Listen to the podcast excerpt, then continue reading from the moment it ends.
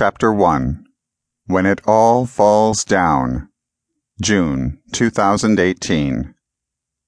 Since man has become like one of us, knowing good and evil, he must not reach out, take from the tree of life, eat, and live forever. Genesis chapter 3, verse 22. Adam roared down the freeway at a dangerous 90 miles per hour Early morning commuters flashed angry glares as he weaved in and out of traffic, forcing several drivers to slam on their brakes. Whether he noticed and didn't care, or he cared but didn't notice, was irrelevant. His only concern was getting to his office as quickly as possible. He was minutes away from losing all that he had spent the last three years working to create. Ironically, the technology that could have prevented this situation was what he was now rushing to save.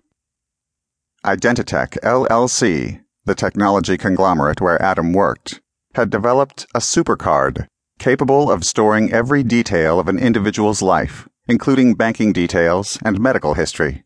He had been concerned about the risk of that sensitive data being stolen. Under his direction, the hardware geeks at his company had brainstormed new ways to store data securely, and he worked tirelessly on a design that was as close to foolproof as humanly possible.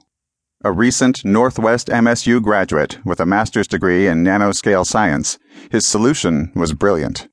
But it wouldn't matter how great it was if the bomb, now ticking in his company's computer lab, blew his work into oblivion. Adam's adrenaline surged as he glanced at the clock on his dashboard. He had received the call from Ms. Mooring only five minutes ago, when the call came, he had abandoned a steaming cup of coffee at the gas station and jumped in his Mercedes for the 20 minute drive to work. Speeding 90 miles an hour on the freeway cut the trip to 15 minutes, but it was 15 minutes too long. Cursing under his breath, Adam berated himself for not backing up the code for his latest prototype onto a flash drive. Who could have anticipated that someone would plant a bomb at his company's headquarters? Who would be so crazy as to threaten a major technology firm like Identitech and blow up a building occupied by several thousand people? Adam darted in and out of the heavy traffic, which was backing up because of the crisis unfolding at his company's headquarters. He veered into the right lane as his exit came into view. The massive outline of the Identitech building towered against the barren hills and undeveloped property in the background. Adam let up on the gas and took a deep breath trying to calm himself. His heart was pounding, and he felt like a trapped animal as he tried to cope with the stark reality that the crowning achievement of his short career was about to be blown sky high. He hit the brakes at a crosswalk and then made a right onto the two lane avenue that wound its way to his company's nine story headquarters. As soon as he turned onto the access road that led to the Identitech employee parking area, Adam encountered police barricades he pulled off the road and switched on the car radio to a local news station to catch the latest report on the bomb threat. All around him, the scene was chaotic. Dozens of cars were parked along the road, and small knots of Identitech employees looked on apprehensively.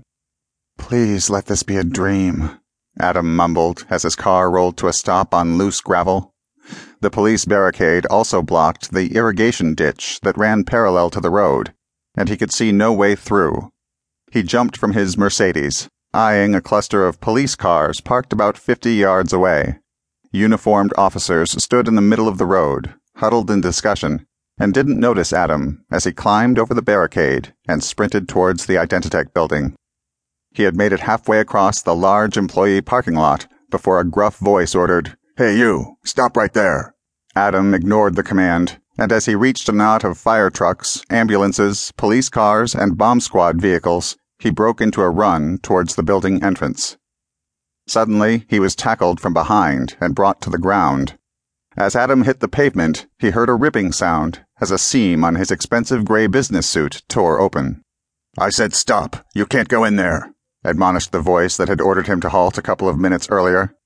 Adam struggled against the strong hands and managed to turn his head catching a glimpse of a burly cop who had pinned him to the ground under 230 pounds of solid muscle.